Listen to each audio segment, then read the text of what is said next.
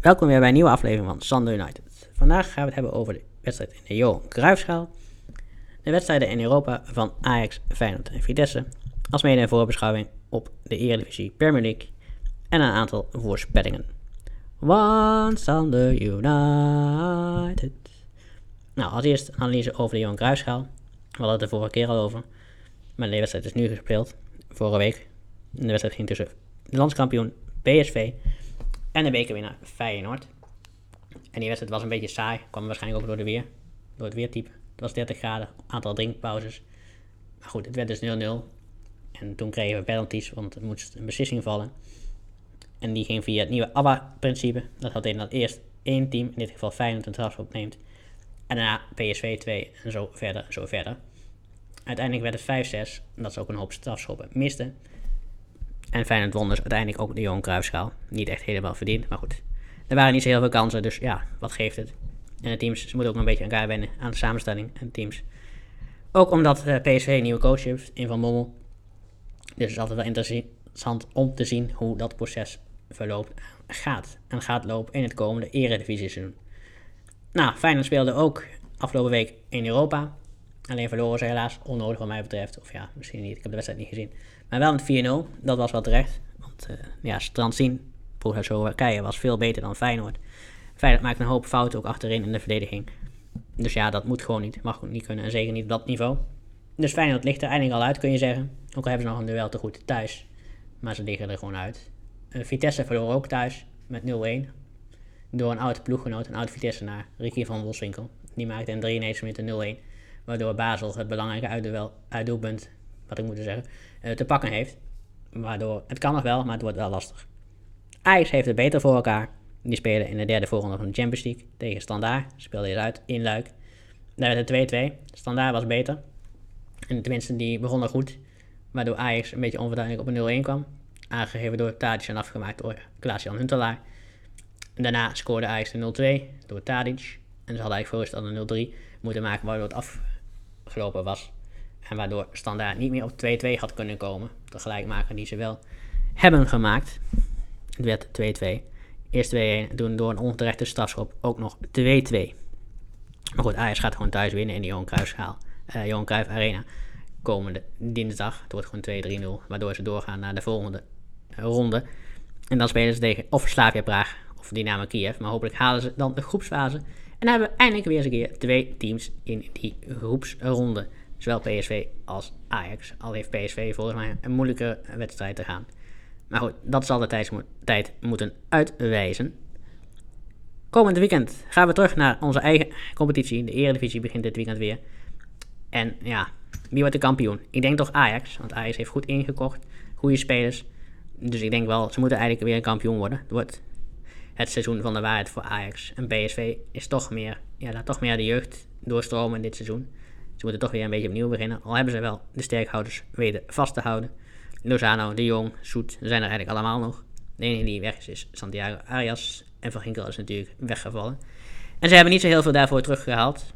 Nou ja, Ryan Thomas van Pek. Maar ja, je moet nog afwachten of hij op dit niveau dat ook gaat waarmaken. Dat is altijd nog de vraag. De tijd zal het moeten uitwijzen. En Feyenoord, ja, Feyenoord uh, hmm, kan misschien voor de titel gaan, maar ik denk het niet. Ik ga er niet van uit in eerste instantie. Nou, achter die top 3 wordt het spannend. Wie in de subtop gaan eindigen. Vitesse, AZ, denk ik ook nog wel. Utrecht, Heerenveen. En misschien nog wat verrassingen. Onderin zal het denk ik gaan voor degradatie tussen Emmen, de Graafschap, Fortuna. Uh, wat hebben we nog meer? Excelsior, ADO, ADO, NAC. Dat soort ploegen. Vermoed ik, vrees ik. En ja, we gaan het zien. Ik hoop een spannend seizoen. Hoop mooie goals, spannende wedstrijden. En een hoop strijd vooral. En uh, wat mij betreft wat minder fouten, wat minder verdedigers en keepersfouten, waardoor het niveau in Nederland ook wat, wat beter wordt. Het wordt natuurlijk ook wel beter door de komst van spelers als Tadic, Blind, uh, Klaasie en het aanblijven van bepaalde spelers zoals Soet de Jong. En en zie ik zijn natuurlijk ook nog.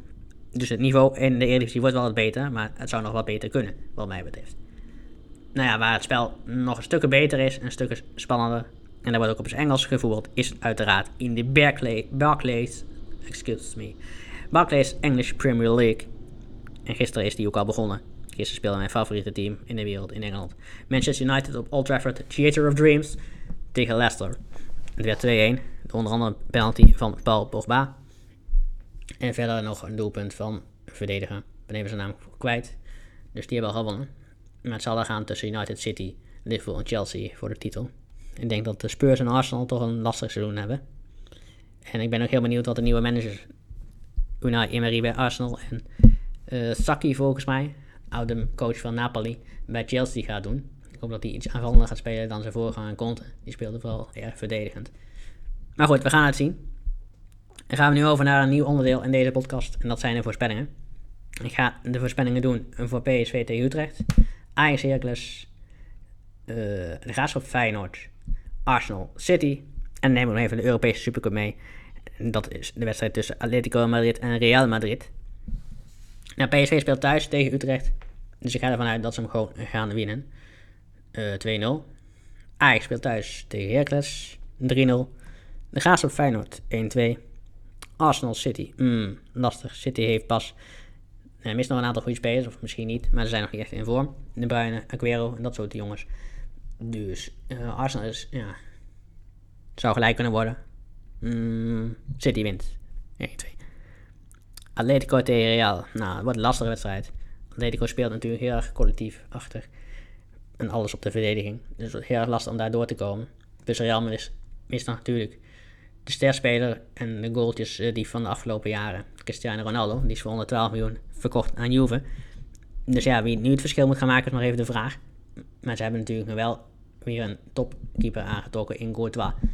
Dus ja, wat dat betreft, mm, het zal spannend gaan worden. Maar ik denk uiteindelijk dat Real toch wel gaat winnen. Ik hoop alleen niet op een verlenging of strafschoppen, maar dat zien we woensdag wel weer. Komende week, wat voor wedstrijden zijn er komende week nog? Nou, aanstaande dinsdag speelt Ajax thuis tegen daar. Dan woensdag hebben we de Europese Supercup. En donderdag spelen Feyenoord en Vitesse. En dan hebben we komend weekend natuurlijk weer een vol eredivisieprogramma. Of de week daarop. Ja, hier weer een vol eredivisieprogramma. Nou ja, we zullen zien of mijn voorspellingen in ieder geval kloppen. Dat hoor je in de volgende podcast. En ook de uitslagen en analyses van de Eredivisie plus Premier League. En dan ook nog een voorbeschouwing op de keukenkampioenschap-divisie die dan ook van start gaat. Dus het bal gaat weer los. Veel plezier met het voetbal de komende week. En tot een volgende. Mocht je willen reageren op deze podcast, kan dat op hashtag Valmeren of via Soundcloud. Bye bye. Tot een volgende keer.